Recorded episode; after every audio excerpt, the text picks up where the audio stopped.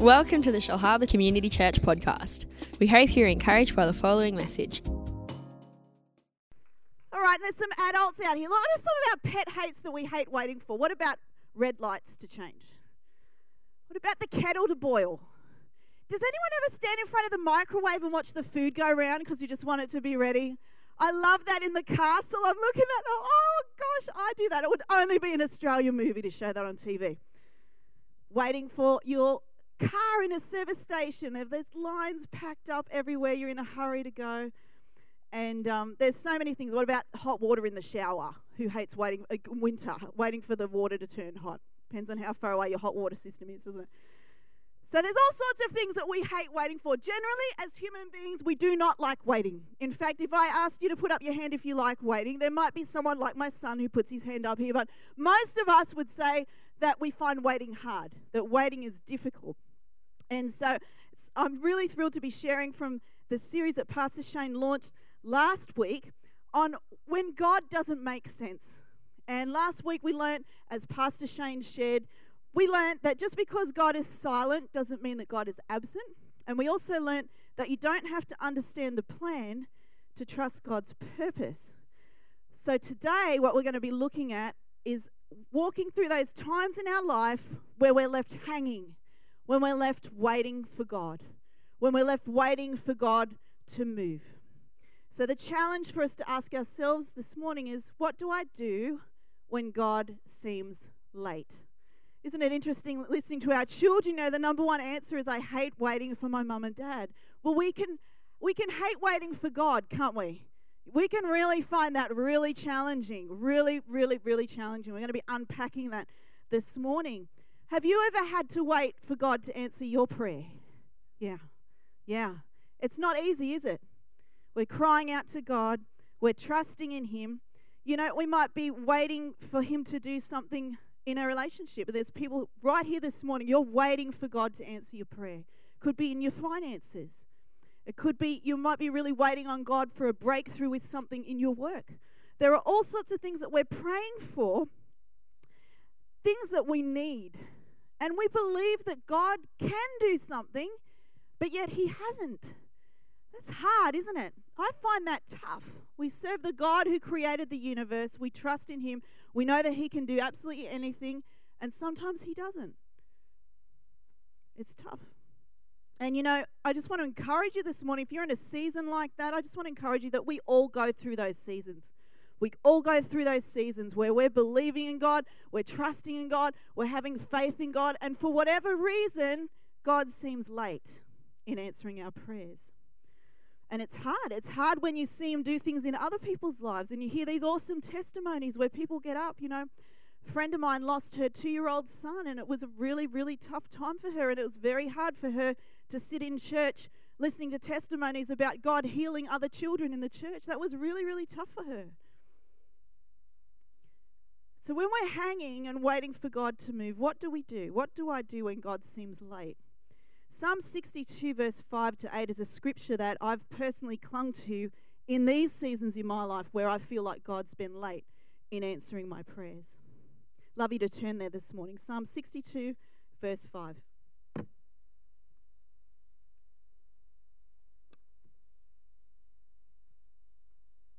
Strategically put down the microphone while I open the water today. I'm learning. And in this psalm, the psalmist is actually talking to himself. Do you ever talk to yourself? I talk to myself all the time. Now, I try to remember not to talk to myself in front of other people, but sometimes I forget. And James will say, Mummy, are you talking to me, or are you talking to you, or are you talking to God? Because all three come out sometimes. So when you it's actually good to talk to yourself when you're building yourself up and sometimes challenging yourself. In fact, part of renewing our mind with the word is speaking the word out loud over our lives. So I love what the psalmist shares here in Psalm 62 verse 5. My soul wait silently for God alone. For my expectation is from him. He only is my rock and my salvation. He is my defense. I shall not be moved. In God is my salvation and my glory. The rock of my strength and my refuge is in God. Trust in Him at all times, you people. Pour out your heart before Him. God is a refuge for us. And in facing this challenge in our lives where we feel like God is late, where we're praying for Him, where we're waiting for our breakthrough, where we've done everything that we know that is humanly possible for us to do, and the rest is left for God, the first thing that we can trust is that time waiting is not time wasted. I remember that there was a time in my life where there was just as a young person, I was a you know older teenager, young adult, and and there was there's some times of things that I was working through, and it, it, was a tough time emotionally and mentally for me. Things and trauma from my past had come back up, and it just felt like one of those really tough seasons where you just feel like it's battle after battle after battle. And I remember because uh, I love worship, and one of the reasons I love worship is worship is the best thing you can do when you're waiting for God, because you're waiting on Him and you come into his presence and he shows you things from his perspective because God has an eternal perspective. And in this series that we're doing where God doesn't make sense, one of the greatest things we can draw from each one of these weeks is that th- God doesn't make sense to us because God has a different perspective to us. The Bible says that God's ways are higher than our ways and his thoughts are higher than our thoughts. So when God sees things that we're going through, He's seeing them from a different perspective. He's seeing them from a higher angle and a, and a holistic, eternal purpose. So when we're going through these times, I came into worship and I was just worshiping God, just finding, doing it tough emotionally, working through some trauma and stuff. And I was standing in this wilderness and uh, in a vision, and I was just worshiping God. And in this wilderness, I just looked back behind me and all I could see was desert. And I just felt like, and I said, Lord, this has been a wasted land. And he said, Nothing is ever wasted in me. And immediately in this vision, all of these flowers started springing up through the ground. And there was all these bulbs that were dormant that were just waiting to come forth in season. So it's like that in our lives. Sometimes we can feel like waiting is wasted. But it's in those times of waiting that we find that God can sometimes do the greatest things in our life. And the greatest thing that we can have in our life is being close to the Lord. The Lord says that He is close to the brokenhearted and those who are crushed in spirit. So, in those times when we're waiting, we can draw on Him, we can worship Him. We know we need Him so much. I remember when um, I had three months to go of, of uh, my second pregnancy with our beautiful little girl, Rochelle. And um, they, they picked up in the ultrasound that there was a problem. They couldn't see the base of her spine, and her feet weren't moving. And um, they, they basically said, We don't know what it is. We know it's not spina bifida, but it's, it's something, and, and we won't really know how we can treat it until she's born. And, you know, I've shared a little bit um, about the, that journey over the years. And um, but that, those three months were the longest three months of my entire life. Every single day felt like eternity. So we were praying for God to heal her. We were waiting on Him. We were trusting in Him. And there was many times spent on my knees in tears, just praying for our little girl and for her future. And one scripture that God gave to me, which I've never ever been the same again, was in 2 Peter verse chapter 3, verse 8 to 9. It's talking about the return of the Lord, but in the day that I opened up that scripture, just Bible, just wanting some hope, just wanting something that I could draw from, some strength to keep me going through that day, this verse just stood out to me in ways that I'd never seen it before. But you must not forget this one thing, dear friends.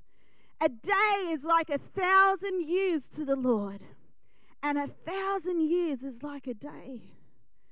The Lord isn't really being slow about his promise, as some people think. No, he is being patient for your sake. He does not want anyone to be destroyed, but wants everyone to repent. So, the second thing that we can draw from the Lord this morning is to know that God's delays are not always God's denials. Who knows that often you pray and it doesn't happen in the time you want? In fact, I don't know if I've ever had a prayer happen in the time that I want. And so sometimes there's what's called a divine delay, where there's this waiting, where we're praying for the breakthrough, where we're believing for the breakthrough. And it's in that divine delay that God is actually doing something deeper within us. God's delays are not always God's denials. We're going to read a story this morning of some of Jesus' most devoted followers and when they encountered this exact same thing in their lives, where they were following Jesus and they encountered this experience where Jesus was late and Jesus didn't answer their prayers. We're going to turn to John verse chapter 11. We're going to be reading from verse 1. If you got your Bibles this morning, love you to turn there this morning. Very, very well known miracle in the Bible. Um, but let's just try and imagine it this morning from the perspective of the people that were there. They didn't know the end of the story like we do. So let's just really look at it with that perspective this morning. It's the story of Mary and Martha and Lazarus. Now, a man named Lazarus was sick. He was from Bethany, the village of Mary and her sister Martha. This Mary, whose brother Lazarus now lay sick, was the same one who poured perfume on the Lord and wiped his feet with her hair. So we've got a brother and two sisters here. These guys are close to Jesus. He's been around their house for dinner, they've cooked for him, they've hung out with him, they've fellowship with him, they've done life together. They were very, very close to the Lord Jesus Christ. So the sisters sent word to Jesus Lord, the one you love is sick. Now, this is in the days before SMSs, okay? There's no email, there's no texting, there's no Australia Post, there's no way of getting something quickly. The only way of getting a message was by a person actually taking that message and delivering it, often verbally. So, Mary and Martha have got their brother Lazarus who is really sick. I mean, he's so sick, he's on his deathbed. They're like, We know what we need to do. We need Jesus. Jesus is out there healing strangers. Jesus is out there healing the Roman centurions who we don't particularly like, but Jesus is doing miracles for them. Surely he's going to do a miracle for us. Surely he will come quickly and heal our brother. We trust him. We know him. We're close to him. Verse 4 When Jesus heard this, he said, This sickness will not end in death. No it is for God's glory, so that God's Son may be glorified through it. Now, Jesus loved Martha and her sister and Lazarus. So when he heard that Lazarus was sick, he went straight there. Is that what it says? No. He stayed where he was for two more days. All right, so we're just going to take a step back there. He is close to these three people. He loves Lazarus and his sisters, and he just hears that Lazarus, the one he loves, like they didn't even say Lazarus is sick. He's, they said the one you love is sick. In other words, it's like, Lord, your best friend's sick. He knew who he was talking about. But rather than rushing there, see, Jesus, he says there, this is he's not going to die. This has happened so that the Son of God will be glorified. So, what we're seeing here is God's eternal perspective. He has a different perspective on the situation to what the sisters do and what the disciples do. Now, these sisters, just imagine what it's like for them. They sent a word to Jesus. They would have expected him to come straight away, then Jesus doesn't come. They're waiting and waiting. Jesus is late. They had faith in him, they expected that he was going to heal him. He was in their home. And you know what? Sometimes we can start reminding God of why he should do something for us because of all the things that we've done for him. It's like we feel like we have a sense of entitlement. Well, God, I've done this for you, so you need to do this for me. I remember that I felt like that. I remember when Rochelle was born and the first night being alone in the room with her after everyone had gone home and the nurses and the doctors had cleared out of the room and she was laying before me and, and this little baby girl was was was broken and I couldn't fix her. And my heart was just wrenching out. And one of the things that I, I said to the Lord is, Lord, I have served you with all my heart for all my life, and still you have let this happen. it was a very, very difficult time for Ian and I and for our family. And you know what? I, I feel like Jesus didn't turn up. I trusted him. I was close to him. I walked intimately with him since I was five years old. I would have got born again earlier if my mum said that I was old enough. Where are you, Lord? Where are you, Lord? Can't you see? Can't you see? And Mary and Martha would have been, can't you, don't you know, Jesus? Lazarus is, is died. You didn't come, Lord, and he died. You didn't come, Lord. You didn't heal my girl. Where are you, Lord? One of the greatest things that the Lord has taught me on this journey is that sometimes God wants to do something in me before he does something for me. And that God's purposes are so much greater than anything that we can imagine or think or understand. And it's like that with Mary and Martha. They, they, they've got a need. Their brother's sick. They need him to be healed. But Jesus knew and he saw that there was a greater purpose and a greater plan that was about to unfold. Just because God does, hasn't done it yet doesn't mean that God's not going to do it. And just because he hasn't answered your prayer the way you want him to doesn't mean that he's not going to answer your prayer. There's purpose in his timing, and sometimes there's a divine delay. And I know for me on my journey, you know, I, I had faith in God. I trust. I waited. You know, she was born and like, well, we're gonna we're gonna still see miracles here, and you know, the faith and and believing God. And and um, I was telling the kids this morning on the way to church in the car because there's some of this story they've never heard before. And I used to lie. We had a slate floor in our kitchen.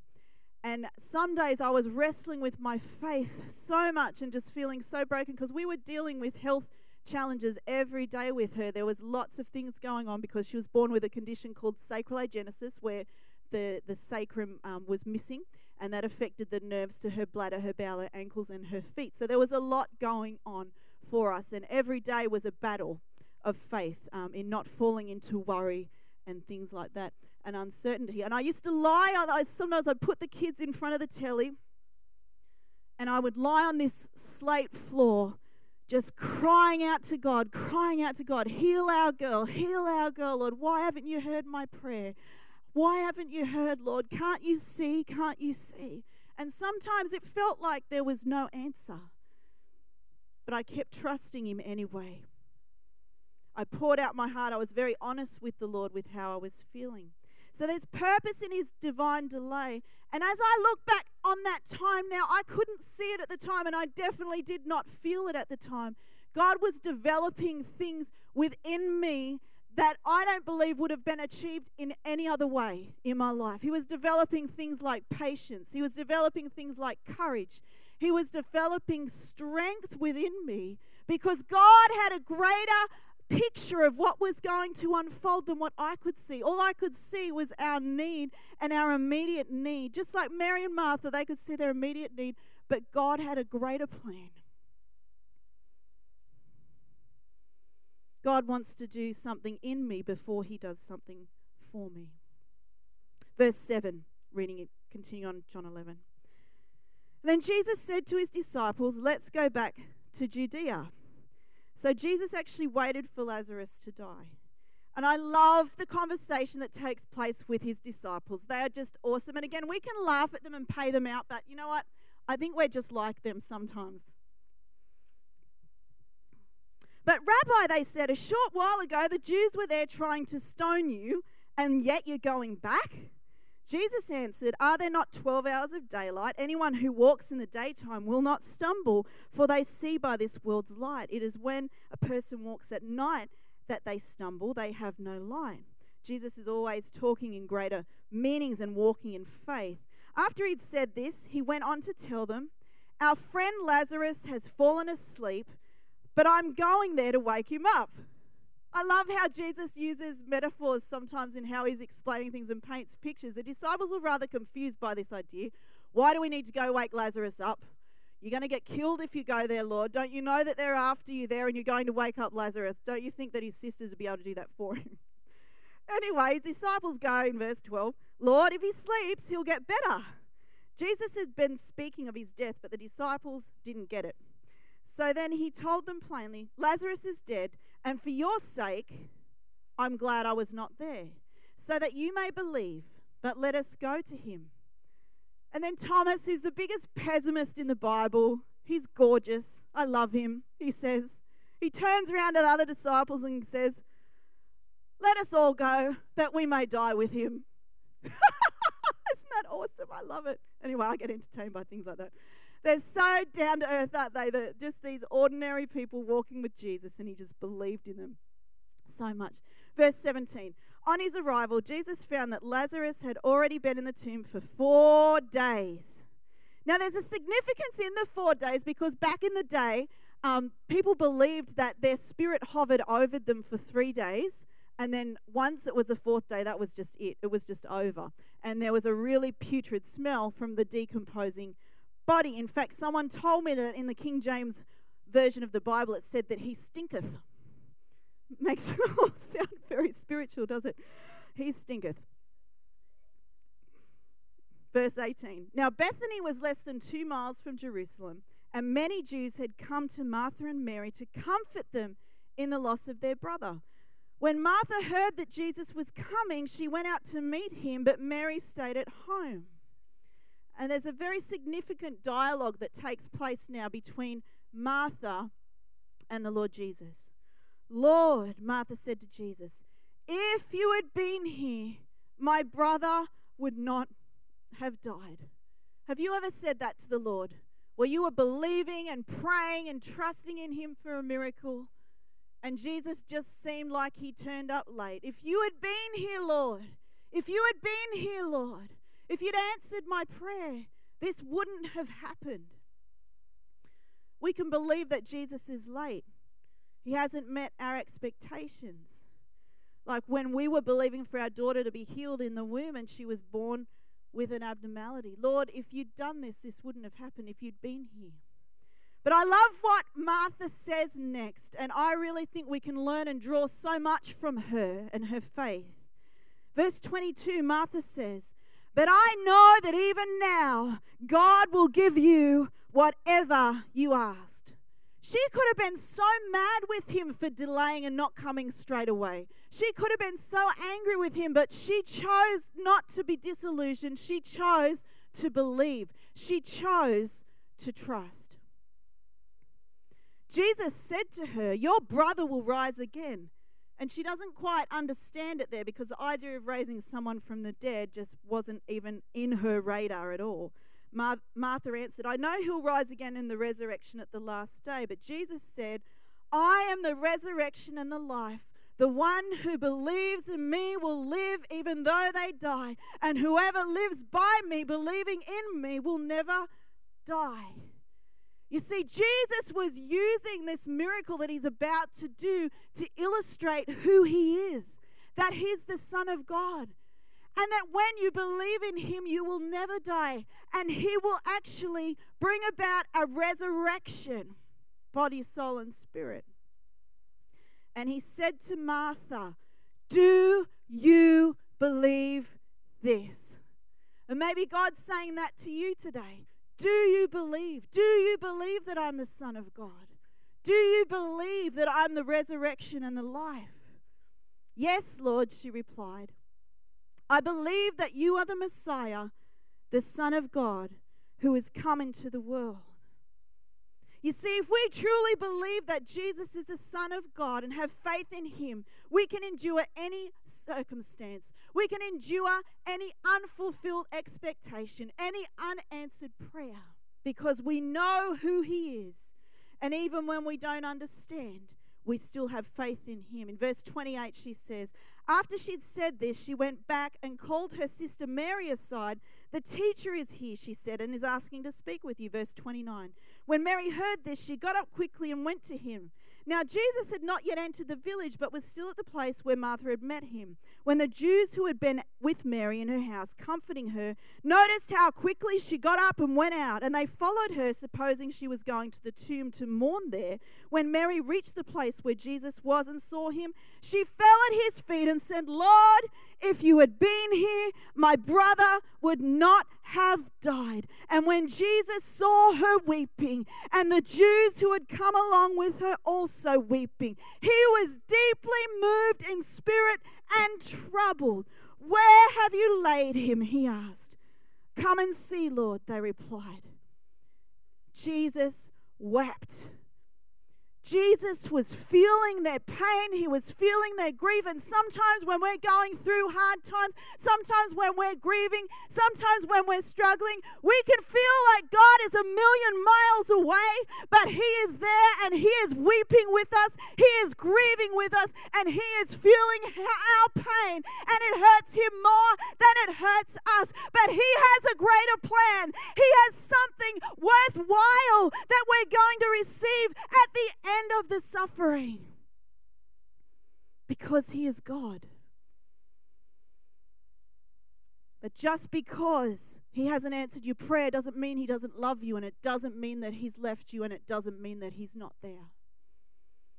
I remember one night just cradling Rochelle and just crying and crying and crying and crying and crying. And I had this vision of Holy Father in the room with us, embracing us and he was weeping too. You see, we have a God who loves us. He's not this distant God who doesn't care. But what happens is when He doesn't answer our prayer, one of the easy things to do is get angry with God and push Him away. But what we need to do is allow Him to embrace us and to comfort us and to bring us strength. Then the Jews said, verse 36, See how He loved Him. Verse 37, and I'm sure you've got people in your life that are there saying things like this alongside you. Some of them said, Could not he who opened the eyes of the blind man have kept this man from dying? There'll always be criticism, there'll always be doubt, there'll always be unbelief that come around you. But we don't have to let those things erode our faith. Verse 38 Jesus, once more deeply moved, came to the tomb. It was a cave with a stone laid across the entrance. Take away the stone, he said. But Lord, said Martha, the sister of the dead man, by this time there is a bad odor, for he has been there for four days. Then Jesus said, Did I not tell you that if you believe, you will see the glory of God? So they took away the stone. Then Jesus looked up and said, Father, I thank you that you have heard me. I knew that you always hear me. But I said this for the benefit of the people standing here, that they may believe that you sent me. And when he had said this, Jesus called out in a loud voice, Lazarus, come forth. The dead man came out, his hands and feet wrapped with strips of linen and a cloth around his face. And Jesus said to them, Take off his grave clothes and let him go. You see, when we feel that Jesus is late, we need to have faith that what we want is good, but what God has planned is greater. You see, Mary and Martha were praying for a healing, they were praying for a healing. They were believing for a miracle in his health. But you see, God had planned a resurrection, something so much greater. Sometimes God wants to do things in us before God does something through us or for us. Sometimes we experience a divine delay, but just because He hasn't done it yet doesn't mean He's not going to do it. God's delays are not necessarily God's denials. God did not give them what they expected, He exceeded their expectations. With God, time waiting is not time wasted. I love Isaiah 30, verse 18, that describes the compassion and God's heart towards us. The Lord longs to be gracious to you, He rises to show you compassion. For the Lord is a God of justice. Blessed are all who wait for him. So as we wait, we can trust that we believe in a loving God, a merciful God, an all powerful God that wants to do so much greater in our lives than what we have planned. And I can honestly say, looking back now, that I wouldn't do life any other way. It was hard and it was tough, but we've seen the faithfulness of God. And I can tell you today the work that God did in us gives us the capacity to be able to minister to people that we would never have been able to reach before. And we may never know all the lives that have been impacted because of the things that we have endured. Maybe you've lost someone. Maybe you've lost a parent. Maybe you've lost a child. Maybe you've lost a husband or a wife. And maybe you believed in God that He was going to heal them. And He didn't do that. But I just want to encourage you today that as you remain in faith with the Lord Jesus Christ, He's going to use that for something so much greater than even what you were praying for because our prayer is often salvation for our own lives, but God's prayer is salvation for all. He doesn't want one to perish, He wants all to come into relationship with Him. Just wanted to share, just before I close this morning, just a short video um, that we've put together about when Rochelle started to walk, and on that very, very same slate floor that I've been crying out to God with for her healing she started to stand up, and I'd um, love to share that with you this morning.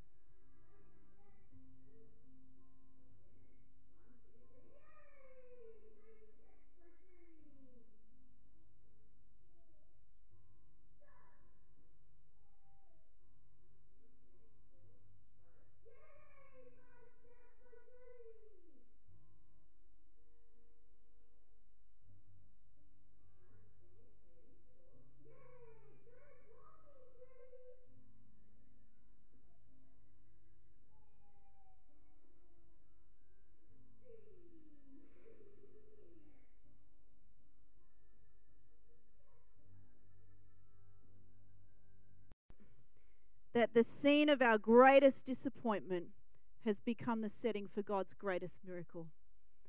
And just like we saw with Martha and, and Mary, you know, in their place of grief and mourning and, and disappointment, Jesus came and did something so much greater. And for every person here today who's waiting on God, you're waiting for Him to answer your prayer, or you've been through something in your life where you felt that He didn't answer your prayer, I want to encourage you this morning that the scene of your greatest disappointment can be the setting for God's greatest miracle. Let's bow our heads and pray.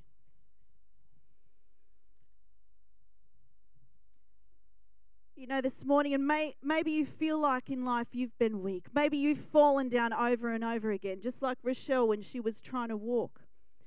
But I just want to tell you this morning that you've got a heavenly Father who loves you who is there, just like we were for Rochelle, cheering her on. Every time she fell down, we were cheering her on. Come on, go again, go again. You can do it. That's how much God loves you. And that's what He's like. And the truth is, we've all fallen over and we've all made mistakes. We've all been weak and we've all sinned. But we have a Father who loved us so much that He sent His Son Jesus Jesus, who is without sin, who said, I am the resurrection and the life, who was able to raise up, not only raise up his friend Lazarus from the dead, but he was raised to life. He died and suffered for us and was raised to life so that we could live for all eternity in him. and that our lives here on earth are just the entry point to eternity. That the things that we endure here, the suffering we go through, is working within us a far more exceeding and eternal weight of glory for the things that we see are temporary, for the things that are unseen are eternal. And God's going to do something so much greater through our lives with an eternal purpose than anything that we could have ever thought or imagined.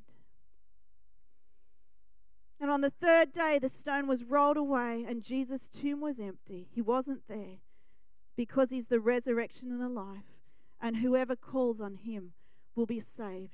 And this morning, we want to give you the opportunity. If you've never made a decision to make the Lord Jesus Christ your Savior, we'd love to invite you in this place today to raise your hand. Maybe you've been far from Him. Maybe you once walked with Him, but through the trials and things that have come along your way, you've walked away from Him. I just want to encourage you this morning to come back to that place of faith in Him and see the miracles and the outpouring and the wonderful things that He's going to do in your life. If that's you this morning, love you to raise your hand in this place, right across this place today.